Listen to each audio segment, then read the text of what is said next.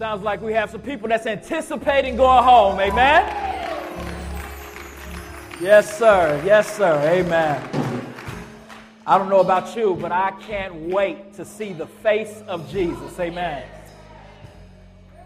If you could stand to your feet and turn your Bibles to Mark chapter 13. And what a fitting song for today's subject and passion and passage. Mark chapter 13. We're going to start a mini series today on the end times. And today's subject is going to be signs of the time. Amen. Signs of the time, the end times. We are anticipating the coming of our Lord. We are anticipating the day where He open comes through the sky and the sky is rolled back like a scroll. And the angels come and rapture up his elect. And we see his face and prepare for the land of no more. Amen. The land of no more arthritis. Amen. The land of no more baby mama drama. Amen. The land of no more pain, no more tears, no more sorrows. Where every day is a Sabbath. Amen. We anticipate that great day. And Jesus here is preparing his disciples for that day. Mark chapter 13. Today we're going to read the whole chapter for the sake of context. Um, and then we'll just stop when it's time to stop. Amen. And we'll pick up next week. Mark chapter 13, starting at verse number 1.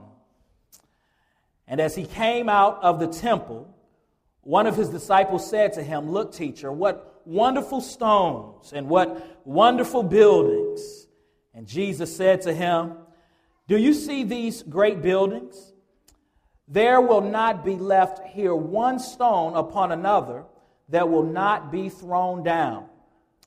And as he sat on the Mount of Olives, opposite the temple, Peter and James and John and Andrew asked him privately, Tell us, when will these things be? And what will be the sign when all these things are about to be accomplished? And Jesus began to say to them, See that no one leads you astray. Many will come in my name, saying, I am he, and they will lead many astray. And when you hear of wars and rumors of wars, do not be alarmed. This must take place, but the end is not yet. For nation will rise against nation, and kingdom against kingdom, and there will be earthquakes in various places. There will be famines. These are but the beginning of the birth pains. But be on guard, for they will deliver you over to councils, and you will be beaten in synagogues. And you will stand before governors and kings for my sake to bear witness before them. And the gospel must first be proclaimed to all nations, and when they bring you to trial and deliver you over, do not be anxious beforehand what you are to say, but say whatever is given you in that hour. For it is not you who speak, but the Holy Spirit.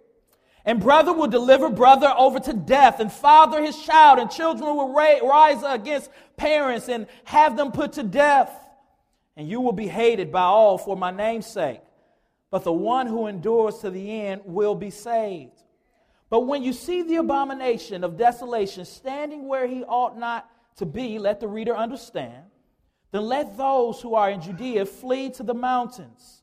Let the one who is on the housetop not go down, nor, excuse me, enter his house to take anything out. And let the one who is in the field not turn back to take his cloth. And alas, for the women who are pregnant and for those who are nursing infants in those days, pray that it might not happen in the winter. For in those days there will be such tribulation as has not been from the beginning of creation that God created into now and never will be. And if the Lord had not cut short the days, no human being would be saved. But for the sake of the elect whom he chose, he shortened the days. And then, if anyone says to you, Look, here is the Christ, or look, there he is. Do not believe it. For false Christs and false prophets will arise and perform signs and wonders to lead astray, if possible, the elect. But be on guard. I have told you all the things beforehand. But in those days, after the tribulation, the sun will be darkened and the moon will not give its light. The stars will be falling from heaven and the powers in the heavens will be shaken. And then they will see the Son of Man coming in the clouds with great power and glory. And then he will send out the angels and gather his elect from the four winds, from the ends of the earth to the ends of heaven. From the fig tree, learn its lesson. As soon as a branch becomes tender and puts out its leaves, you know that summer is near. So also, when you see these things taking place, you know that he is near. And the very gates. Truly I say to you, this generation will not pass until all these things take place. Heaven and earth will pass away, but my words will not pass. But discerning the day or that hour, no one knows. Not even the angels in heaven nor the Son, but only the Father. Be on guard, keep awake, for you do not know when the time will come. It is like a man going on a journey when he leaves home and puts his servants in charge, each with his work, and commands the doorkeeper to stay awake. Therefore, stay awake, for you do not know when the master of the house will come in the evening or at midnight or when the rooster crows or in the morning. Lest he come suddenly and find you asleep. And what I say to you, I say to all stay awake. Amen. We praise God for his sufficient, inerrant, wonderful, powerful, and mighty word. You may be seated. Uh, Father, we thank you this morning for truly you are so good. Uh, you, Father God, are the God of this universe. Everything is in your control. You are the most beautiful being within this universe and outside of this universe. Your presence is calming. Your presence is powerful. Your presence gives perspective. And we thank you for your presence here this morning. And we also thank you for your word, for your word is like honey dripping from a honeycomb. Your word, Father God, is better than bread. For man cannot live by bread alone, but by every word that proceedeth out of your mouth. Your word, Father God, conquers nations. Your word, Father God, puts our heart at peace. Your word brings conviction. Your word brings change. Your word brings perspective. Your word is what we need. So we pray that you would speak now from your word. Make our hearts alive by your grace. In Jesus' name. Amen. What a blessing it is to be with you all this morning and uh, to each of our visitors. We are, are glad that you have chosen to worship with us today. The end time, signs of the time, signs of the time. When I was about in the, in the, in the sixth or seventh grade, I can't remember the exact year, I believe it was the sixth grade, um, I had a a health class that uh, really shook me to the core.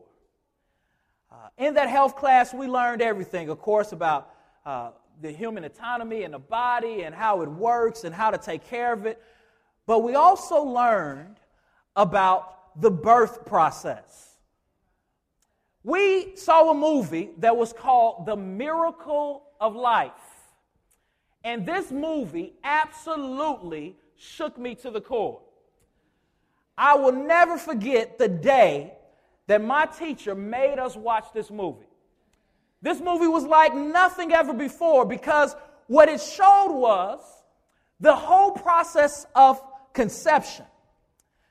It was the first movie that was able to show uh, uh, the birthing process from the very beginning. It showed the egg and the ovary, it showed the fallopian tubes, it was a, a real life picture of what took place when a woman got pregnant. And it showed everything in between. It showed her emotions and feelings through the months. And it also showed the hospital scene. Now, when I say it showed the hospital scene, I mean it showed the whole scene. It showed her having birth pains and contractions. It, it showed her family trying to console her. It showed the, the pain and the agony. It showed her pushing out. It showed the baby coming out. Now, I don't think I have to explain to you how uncomfortable a 11 or 12 year old is sitting next to his friend seeing a baby come out of the matrix. I remember going home and uh, telling my parents about it and trying to get my parents to do something about the school showing that movie again. But you know, that movie really helped to, to shape me over the years in my perspective about a woman's pregnancy. I remember thinking uh, all throughout my teen years and even uh, right before my wife and I had our first child, I, I remember having these, these fearful thoughts about the reproduction process. I remember telling myself that if I ever was blessed to have a, a child that I would be in the hospital room, but I would be in the furthest corner away. I remember resolving in my heart to just stand in the corner, just, just to ask the doctors and say to the doctors, hey, doc, how's it going over there? Cut the umbilical cord? No way. No way. But you know, when my wife told me that she was uh, expecting and we were excited, uh, but my heart was also fearful because I knew that that day was coming. I knew that I would soon be standing in a hospital room waiting on her to deliver that child. And I'll be honest, uh, while I was excited that we were having a child, I was very slothful and, and hoping that it would delay as long as possible. I was very fearful and some of you know, I talked to some of you, and some of the mothers in here, gave me great advice. Some of you talked me, talked me into being more active, and, and you guys began to prepare me for that. My parents and her parents began to prepare me before that. They began to, to help me to get over that fear. We went to Lamaze classes, and boy, was that a joy.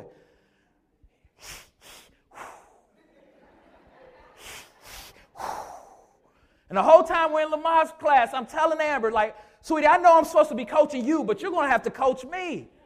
I'm afraid that I'm going to fall out. But as the time got near, and the more and more I got prepared, the less fearful I became. The more I anticipated that moment.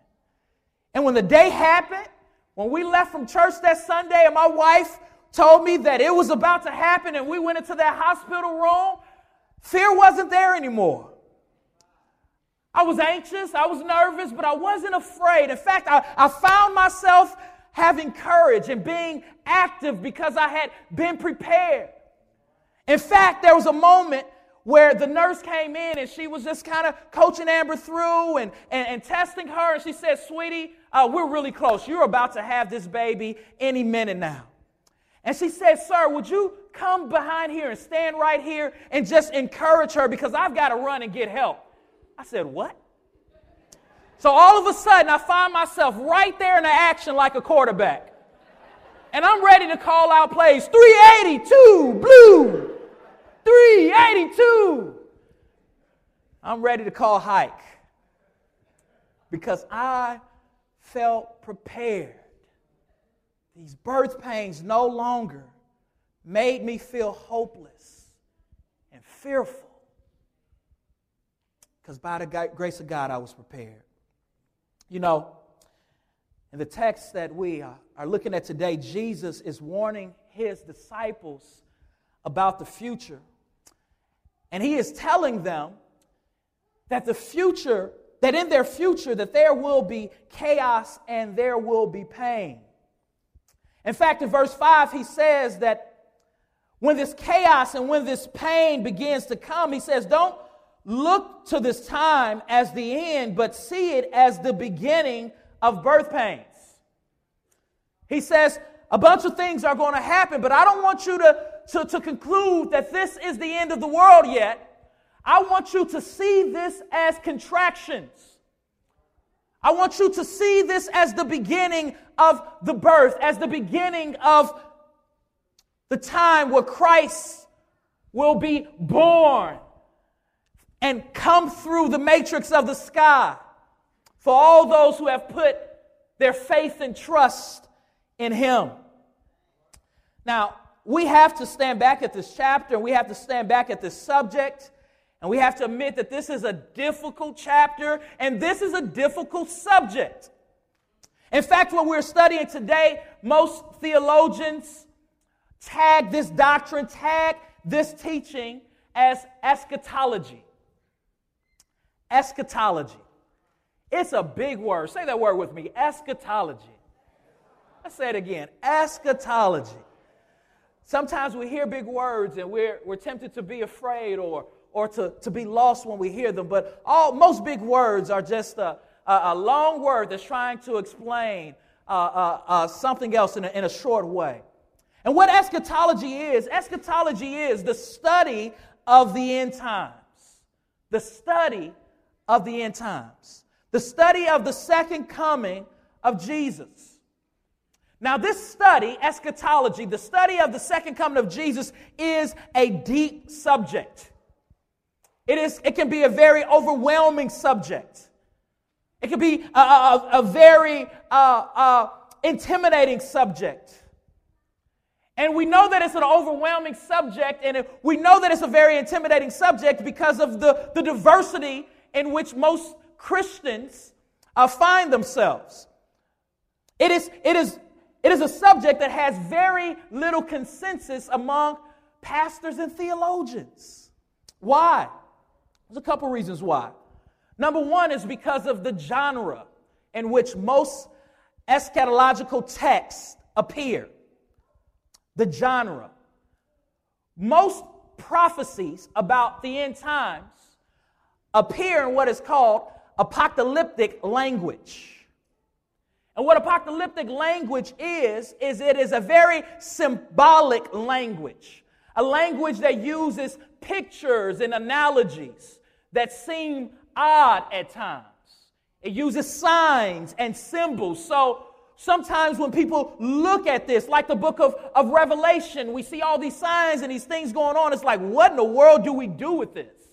What is this beast that has seven heads? Right? So it's, it's kind of confusing at times and trying to work through it. But and, and sometimes we we we see stuff in scripture and we say, well, is, is this literal or is this figurative? For example, when we're talking about the end times, there's a teaching in the Bible that's called what we call the millennial age.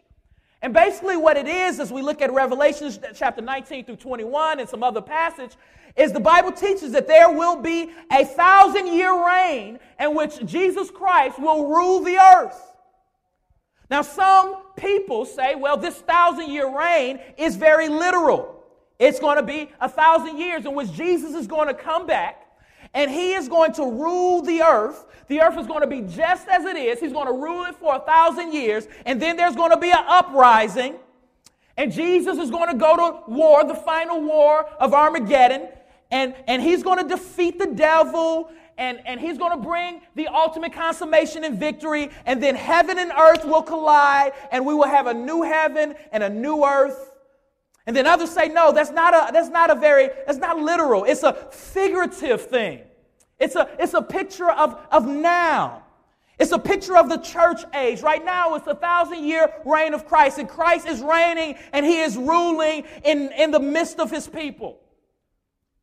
So it's very difficult as we look at the end times because there are different ways in which we can interpret it. But another reason why it's difficult is because of the order of events. We have all of these different things going on, and people argue and say, well, what's going to happen first, and what's going to happen second, and what's going to happen next? And it's written in such a way to, to you really have to dig in. And, and honestly, most of the major uh, streams of thought on eschatology all have a great argument. A great argument But you know, there's all kind of divisions in the church over these issues. And there's these long, weird names for these issues. Post-millennium, uh, historical pre-mill, amillennium. I mean, it's just all these groups and everybody's making this argument. And we look at these texts and we say, well, I know the truth and this is the way you need to interpret it. And it seems as if the Bible isn't really clear when we come to these passages. And that, that brings the angst in my heart sometimes when I read these passages because, Deacon Pollard, I know that God is clear. And I know that God's word is clear. And I know that there is one truth. And I know that God has spoken. So, so what do we do with this? Why has God allowed this prophetic picture and these, this prophetic language to be so difficult to understand? And I, I'm going to make the argument that God, in His sovereignty, through the Spirit, has written prophecy this way intentionally. He has showed us a picture of the future and He has made it so amazing and so beautiful, but so complex in order to keep us active and alert. He has given us all these orders and given us all these things, and we're trying to say it's coming like this, it's coming like that. But, but honestly, Jesus can come back at any time. One of my other brothers can be absolutely right. And they can, and, and the stance that I could take could, could, could not be the stance that God has taken and that He has written. I could have missed something in interpreting, and vice versa. And He's done this in order that we would not be able to neatly put it together and anticipate. Because let me tell you what happens and what would happen if we had a date and if we had it neatly packaged. How do you respond when someone gives you a date to do something by?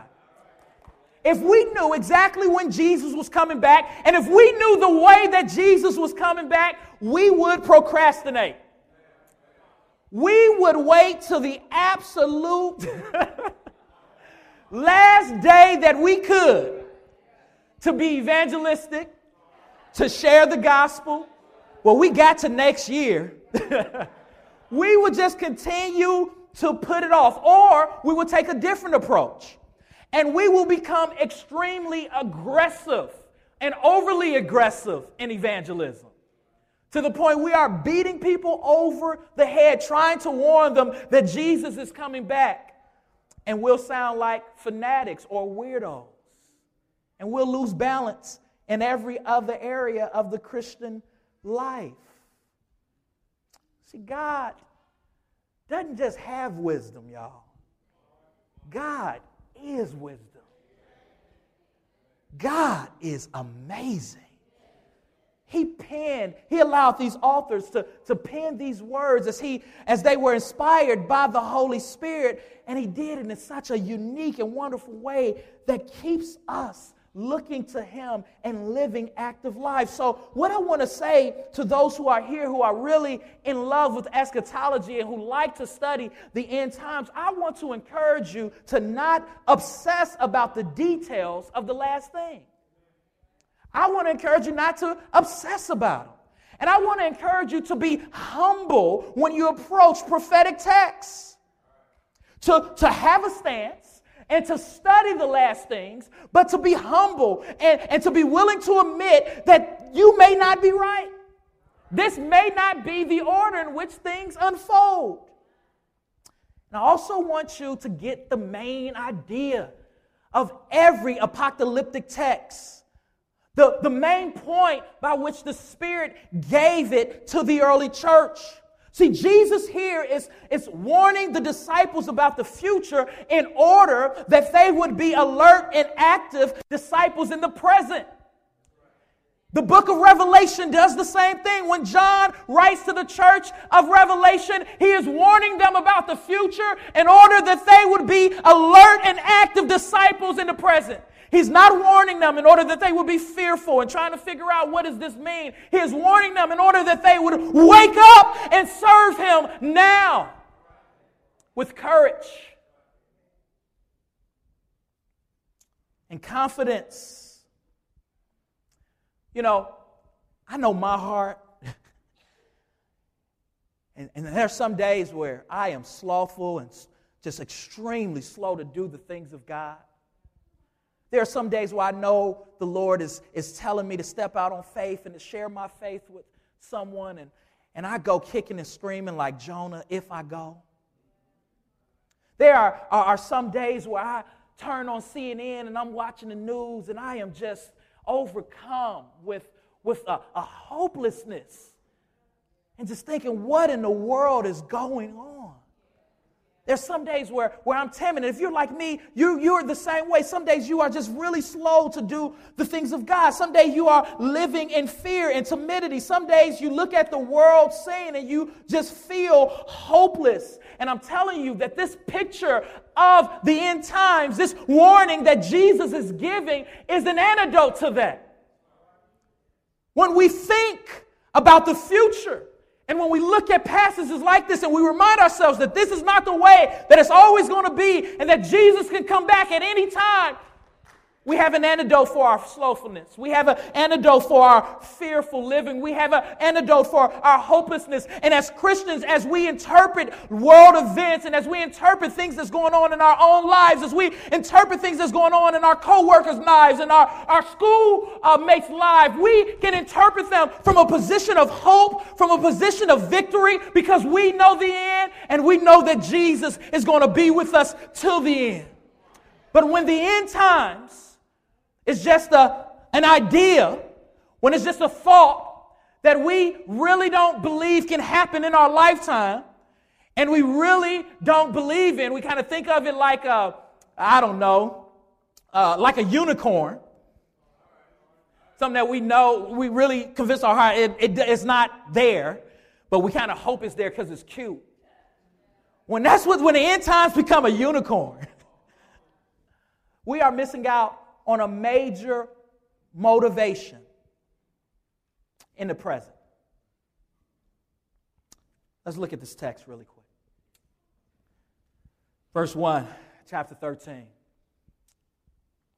And as, and as he came out the temple, one of his disciples said to him, Look, teacher, what wonderful stones and what wonderful buildings. And Jesus said to him, Do you see these great buildings? There will not be left here one stone upon another that will not be thrown out. So the Bible says that Jesus comes out of the temple. And we know, starting in chapter uh, 11, that Jesus has kind of cursed the temple, so to speak. He went in and he just was throwing things all around and showing Israel that their religion, it, it no longer mattered. It no longer was genuine. And from chapters 11 to chapters 13, Jesus is in the temple or near the temple, and he is ministering. And chapters 11 through 13 show Jesus going against the Sadducees, the Pharisees, and the Sanhedrin. They are trying to catch him up in his words. They are, these are the religious leaders of the day. They are, are trying to, to expose him as a false teacher, as a, a false prophet. But Jesus is so smooth and he's so cool, and he's just kind of dodging all of their punches. And they ask him a question, and he gives them an answer. And he gave an answer so smooth once, they said, Man, let's not ask, ask him no more questions publicly. This man is too smooth. So now they're leaving the temple. And it's almost as if Jesus is saying, as I leave this temple, may you know that this temple religion is officially damned, it's officially cursed. And one of the disciples, it doesn't say which one, he looks back and he's looking around at the temple and looking around at these the buildings in Jerusalem, and he says, Man, these buildings are dope. Look how fresh these buildings are. And Jesus looks at him and says, Yeah, but this, these buildings will be destroyed, and there will not be one stone standing on another stone. Jesus predicts that one day these stones will not be here. So later on, the disciples was on the Mount of Olives, which was directly across from the temple. And the Bible says that Jesus was near his inner circle. It was Peter, James, John, and Andrew, and they asked him a question. In fact, they asked him two questions. And these two questions is really the answers that Jesus is going to give. These two questions are, are the key to understanding this passage. Listen to the questions that they ask. Tell us, when will these things be? And what will be the sign when all these things are about to be accomplished? In other words, they're asking him, when will the temple and when will Jerusalem be destroyed? And what's going to be the sign? What's going to be the hint that's going to let us know that the time is near? Now, what Jesus does here is he takes these two questions and he expands them and he's really answering four questions. He's going to say, he's going to answer the questions what, when will this temple, when will this be destroyed, and what will be the signs for the temple? But he's also about to answer the question what will be the signs of the end time? And when will the end times come? So they're thinking that he's just talking about one thing, but Jesus is talking about multiple things. And like I said, with prophecy, God has a way of mingling stuff together and putting stuff together to where we're left scratching our head. The Jews learned this about Jesus. They were expecting Jesus to come as this mighty king and, and to take over uh, the world, and, and they were going to reign and they were going to triumph over Rome. And, and they looked at the scriptures in Isaiah, and that's how they interpreted. But Isaiah also showed that the coming Messiah was going to be a suffering servant. It was beautifully mingled in to, to the fact that they really couldn't understand understand when Jesus came the way that he came, making the claims that he came, doing the things that he did. In the same way, Jesus is doing what he's doing in order that they would not be able to do what he don't want them to do, which is to fall asleep. So he's about to mingle some stuff in. Ah, you think I'm answering these questions, but I'm about to throw something on you. So throughout this text, we see that he's mingling them together. And Jesus the Bible says, began to say this See that no one leads you astray. Many will come in my name, saying, I am he, and they will lead many astray. And when you hear of wars and rumors of wars, do not be alarmed. This must take place, but the end is not yet. For nation will rise against nation and kingdom against kingdom, and there will be earthquakes in various places. There will be famines. These are but the beginning of the birth pain. So Jesus points them to four signs of the times. And specifically, right here, Jesus is pointing them to four signs of the times that, or, or, four signs that the temple is about to be destroyed, that Jerusalem is about to be destroyed. And the four signs is number one, he says there will be false prophets and false messiahs. Number two, there will be wars and rumors of wars. Number three, there will be earthquakes. And number four, there will be famine. Now, while Jesus are, is talking to these disciples, we also want to remember that there are two other groups of disciples that are, are reading this and having a different experience. Number one, it's, it's Mark's readers. The ones who, who Peter had in mind as Mark probably subscribed what he was saying. And this book was probably penned in AD 65, 60, 60 to 65 years after the, the, the resurrection of Jesus. And they were reading this, and, and Peter is warning them because at that time it was very tumultuous. This was right at the beginning of, of a lot of rumors of wars. In fact, just a few years later, there will be a great tension between the Jews and Rome. And just about five years later, in AD 70, guess what happened? A man by the name of Titus, under the authority of Rome, led an army into Jerusalem, ransacked the city, completely demolished the temple desecrated it by allowing abominable things to take place in the temple. These things came true.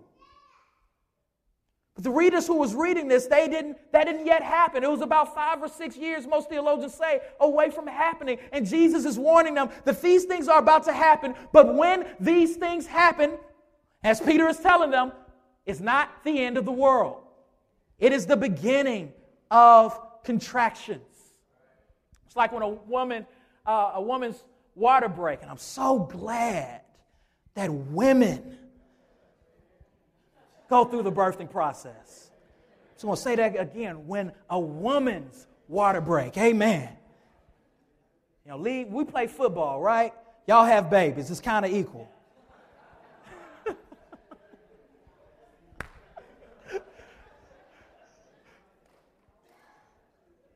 so so when a woman's water breaks and she begins to have contraction, my wife tells me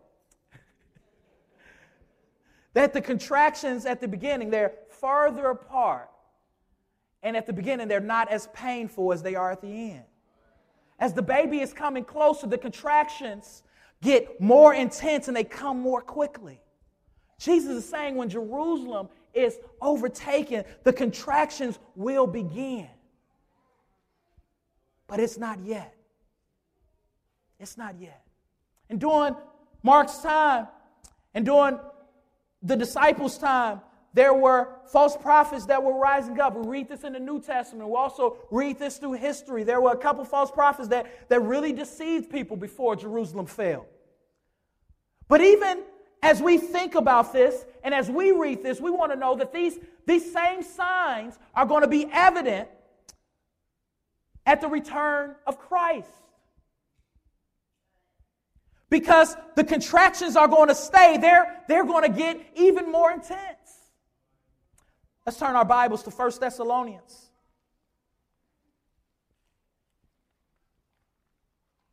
First Thessalonians. We're going to deal with this a little more in depth. Hopefully next week.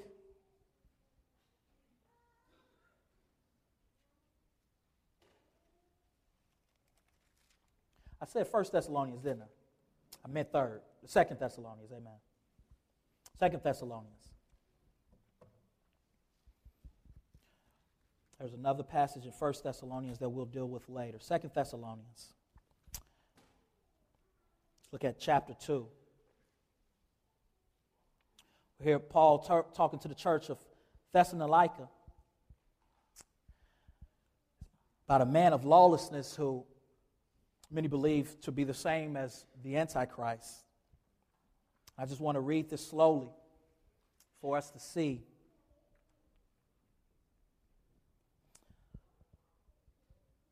The contractions when they're close and intense. Chapter 2, verse 1.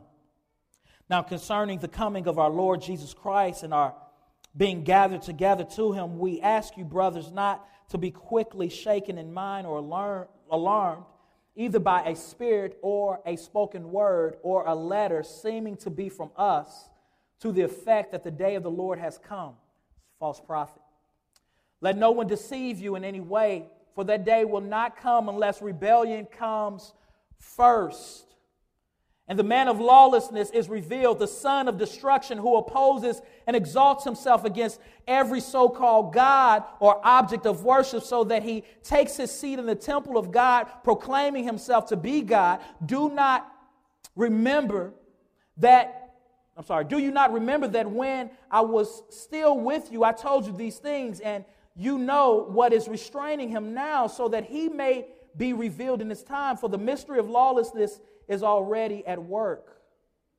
Only he who now restrains it will do so until he is out of the way. And then the lawless one will be revealed, whom the Lord Jesus will kill with the breath of his mouth and bring to nothing by the appearance of his coming. The coming of the lawless one is by the activity of Satan with all power and false signs and wonders and with all wicked deception for those who are perishing because they refuse to love the truth and so be saved.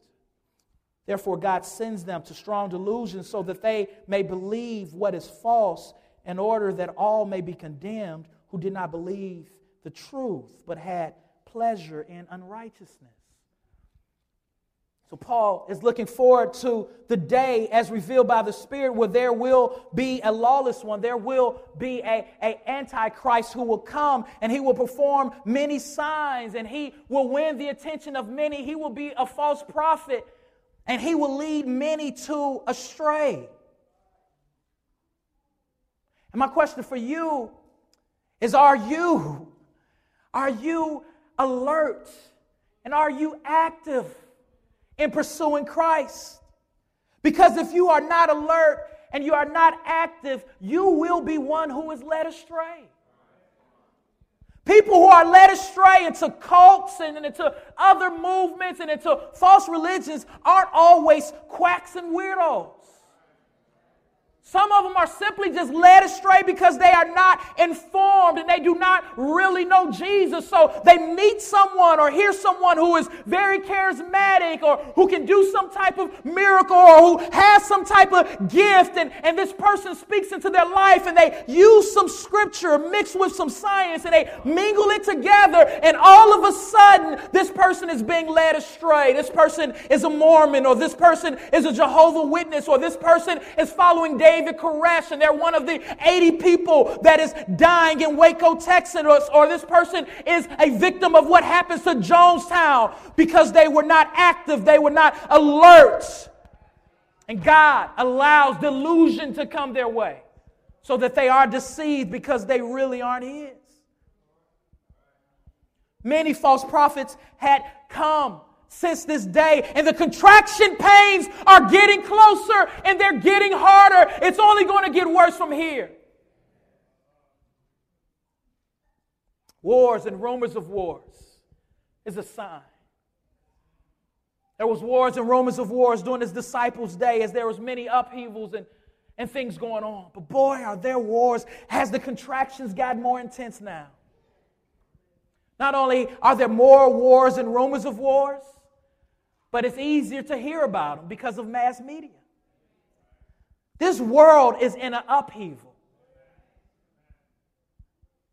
Every day we're hearing about what's happening in Libya. Every day we're hearing about what's happening in Afghanistan. We know that there's tension in North Korea and South Korea and all amongst Asia. We know that there's a, a war on terror. As Americans, we're constantly on edge. Every time we go to the airport, we are reminded that danger is near, that danger is lurking. We are reminded that our lives can change in an instant by one TSA person making one small mistake. And what is this? Is this just random? Is this just happening this way because we don't have a great foreign policy? No, this is happening because Jesus said it was going to happen. This is happening because a birth is going to take place.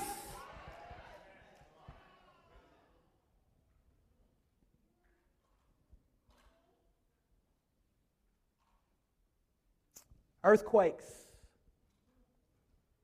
Earthquakes. Romans chapter 8. Listen to these words. The Apostle Paul talking about the earth.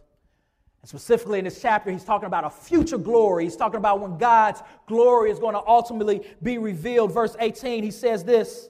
He's talking about his sufferings and the way he gets through his sufferings and his tribulation and his pain is by focusing on the future. And when he focuses on the future, he concludes that this pain, he calls it light, this light, momentary affliction is nothing to be compared to the glory that shall be revealed. And Paul had a thorn in his flesh, and Paul had a bad, really bad eyesight. We see in Galatians chapter 5 that he's apologizing for writing his letter with such big uh, handwriting and words. He, he knows about suffering suffering. He knows about affliction. He's being beat and mistreated by his churches, but he says it's light because of the future glory that's going to be revealed. And listen to what he says For I consider the sufferings of this present time are not worth comparing with the glory that is to be revealed to us. For the creation, the world, it waits with eager, longing for the revealing of the sons of God longing for the day when those who have been chosen by God and those who have turned to faith in Jesus are being revealed. He's longing to see that day. For the creation was subjected to futility, not willingly, but because of him who subjected it, and hope that the creation itself will be set free from its bondage to corruption and obtain the freedom of the glory of the children of God. In other words, creation as a result of the fall, since the fall happened, is anticipating and waiting for the day where it will no longer have to be in this state. Verse 23 And not only the creation, but we ourselves who have first fruits among the Spirit, we groan inwardly. We groan inwardly. I skipped verse 22. That's where I wanted to go. For we know that the whole creation has been groaning together in the pains of childbirth until then. Do you see this picture of childbirth? The whole creation has been having contractions. waiting for Jesus to come back and make all things right. See, the world, the world that we live in, these earthquakes, these tsunamis, these, these horrible things that, that happen by nature is a result of what we call the fall. What happened in Genesis chapter 2 and 3 when man decided to rebel against a holy, pure, and loving God? We decided to be our own kings. We decided to, to try to live life apart from God, apart from His rule, apart from His care. And as a result, God gave us what we wanted and we became our own miniature kings. But as a result, this earth was cursed. This earth was cursed. Every time there's an earthquake, every time there's a tsunami, it should remind you that this is not the way that life is supposed to be. And guess what? This is not the way it's going to be forever. Some of us, the reason we live our lives the way we live it is because we think that this is the way it's always going to be. We can't imagine a world without pain. We can't imagine a world without tsunamis and earthquakes. We can't imagine a world without evil. But guess what? The Bible says clearly that that world is coming. Jesus told these disciples that tribulations was coming, that, that, the, that Jerusalem was going to be ransacked. And no short shorter time later, it was. And just as he told them that, and it came true true. He tells us that one day things are going to change and He's coming back, and we have to believe it. A good friend of mine and, and friend of many of you all, uh, Walter Bradley, a, a, member here at the church, he loves es, uh, eschatology. And he's, he's really well, he's very humble in it, but really well versed in eschatology. I always enjoy talking to him about the end times. And he sent me an email uh, some time ago with a, a, a depiction uh, of, of earthquakes that just hit in 2011 and uh, alone. And it, it, it, was something that he received uh, a while ago. And it just showed all the earthquakes that hit from January 1st in 2011. That, that was on a Richter scale at a high level to March. This is just January through March. Look at that. Look at the different places. The contractions are getting shorter. The contractions are getting more intense. And the question we have to ask ourselves is are we alert and are we alive? Are we active for the one who was alert and active for us throughout his whole life and his whole ministry? For the one who kept fighting off temptation? Are we active and are we alert for the one who was active and alert as he went down the Via Dolorosa? As he was nailed to a cross, as he was put in Joseph's tomb, are we active and are we alert for the one who refused to stay dead but who got up on the third day? Are we active and are we alert for the one who is sitting at the right hand of the Father, praying actively and interceding for us? Christian, don't put your hope in this world. This world is full of false prophets, it's full of wars and rumors of wars, it's full of earthquakes, and it is filled with famine. Don't put your hope in this world. And yet, even as we sit here, I know that many of us, we have our hope, we have our stock in this world. And all of us, at some point of every day, we are tempted to put our stock in this world. Even the most devout Christians at times put our stock in this world. And what do I mean by put our stock in the world? I mean, we place hope in something that is not eternal. We place hope in our job. We place hope in our grandchildren. We place hope in our education. We place hope in areas of life that we know are going to crumble. And some of us in here, you are placing hope in a political figure. You are placing hope in a political party. You believe that if this person is in office, that everything will be okay.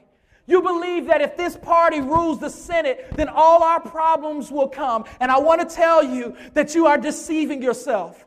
This world is doomed and will always have trouble. And it will always be in a state of, of, of, of emergency. Because this world is ran by human beings, human beings who may have a good intent or human beings who really may want to help people. But at the end of the day, human beings cannot fix our deepest needs and our deepest problems. There is only one who can do that, and his name is Yeshua, Emmanuel, Jesus, the Lamb of God. But some of us during this season, Whoever your party, whoever your affiliation, and I'm not telling you not to vote, and I'm not telling you to be active and to know the issues. As Christians, we ought to be alive and we ought to be alert and we ought to stand for justice and we ought to stand for the poor and we ought to stand for life and we ought to stand for these things and we ought to know and we have a civic responsibility to be informed and to make good decisions. But my goodness, when a good decision becomes our hope, we are in trouble.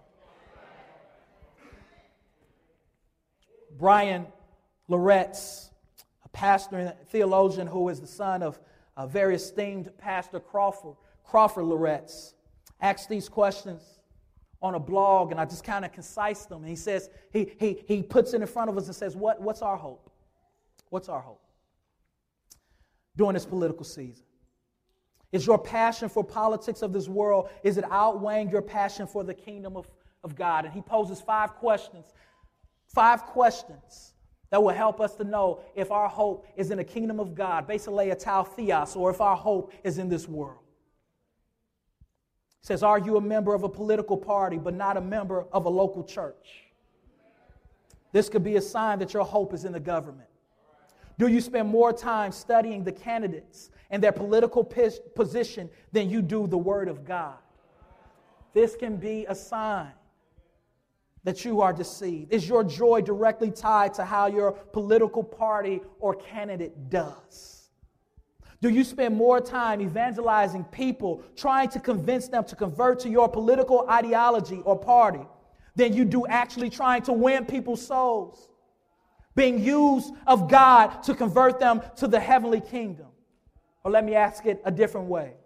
Are you more equipped to give a uh, defense for the kingdom of this world, for Obama or Romney, than you are for the kingdom of heaven?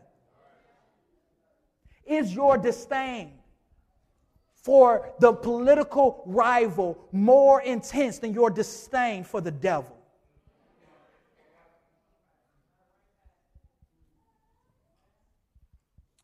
Every kingdom will fall.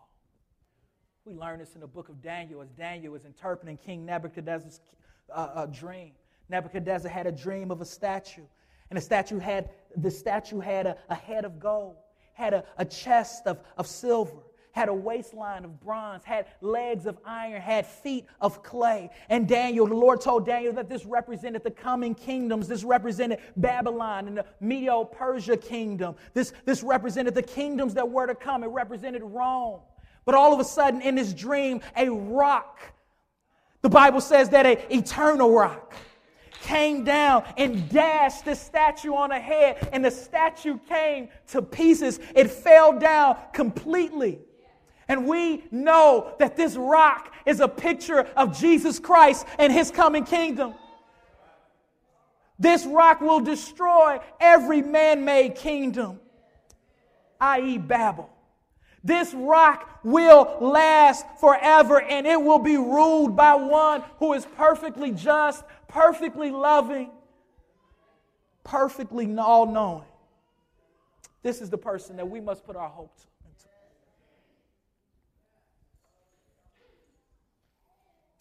Throughout this text, we see Jesus constantly saying, Don't let people lead you astray. Be on God, be on guard. Be on guard. Don't let people lead you astray. Keep awake and stay awake. Jesus warns us of the future in order to make us better disciples in the present. What's a disciple? A fully committed follower of God. What's a disciple? A disciple is one who worships the one true living God. What's a disciple? Disciple is one who is a part of the family of God, who has been made alive by the Spirit of God. What's a disciple? A disciple is one who is seeking to grow in service, who is, who is seeking to grow in serving others. What's a disciple? A disciple is a giver, one who supports the kingdom of God by not only giving financially, but by giving their talent and their time. A disciple but a disciple is no good if they're not awake. A disciple is no good if they're not alert. Just like, just like a soldier is no good if he's distracted on the, on, the, on the mission field, a disciple is no good if he's distracted while he's on mission. But by God's grace, even though we all at times are distracted, even though we all at times fall asleep, Jesus comes back to us just as he comes to the disciples in the Garden of Gethsemane and he says, Wake up, watch and pray.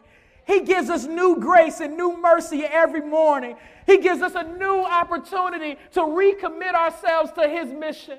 He gives us a, a, fresh perspective and a fresh vision of His cross that reminds us, though we may be down, we are never out because there's always an opportunity for a resurrection. And, dear Christian, there is an opportunity today for a resurrection. If you know today that you have not been putting your faith in the kingdom of God, but you have been tending to, to lean towards the kingdom of man, today is a day to repent.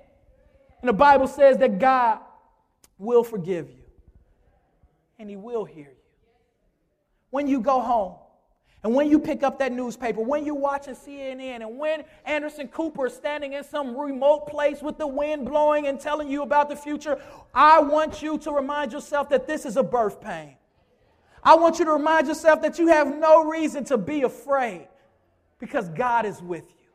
I want you to remind yourself that this is a perfect opportunity for you to pray and for you to open your eyes tomorrow and share the good news of Jesus Christ with someone.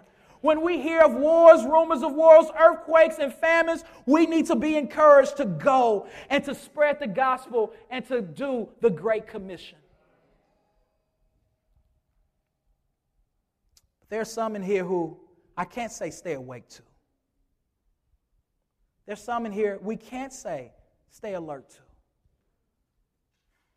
Because you haven't yet been born again. You're asleep. And you're dead in your sin.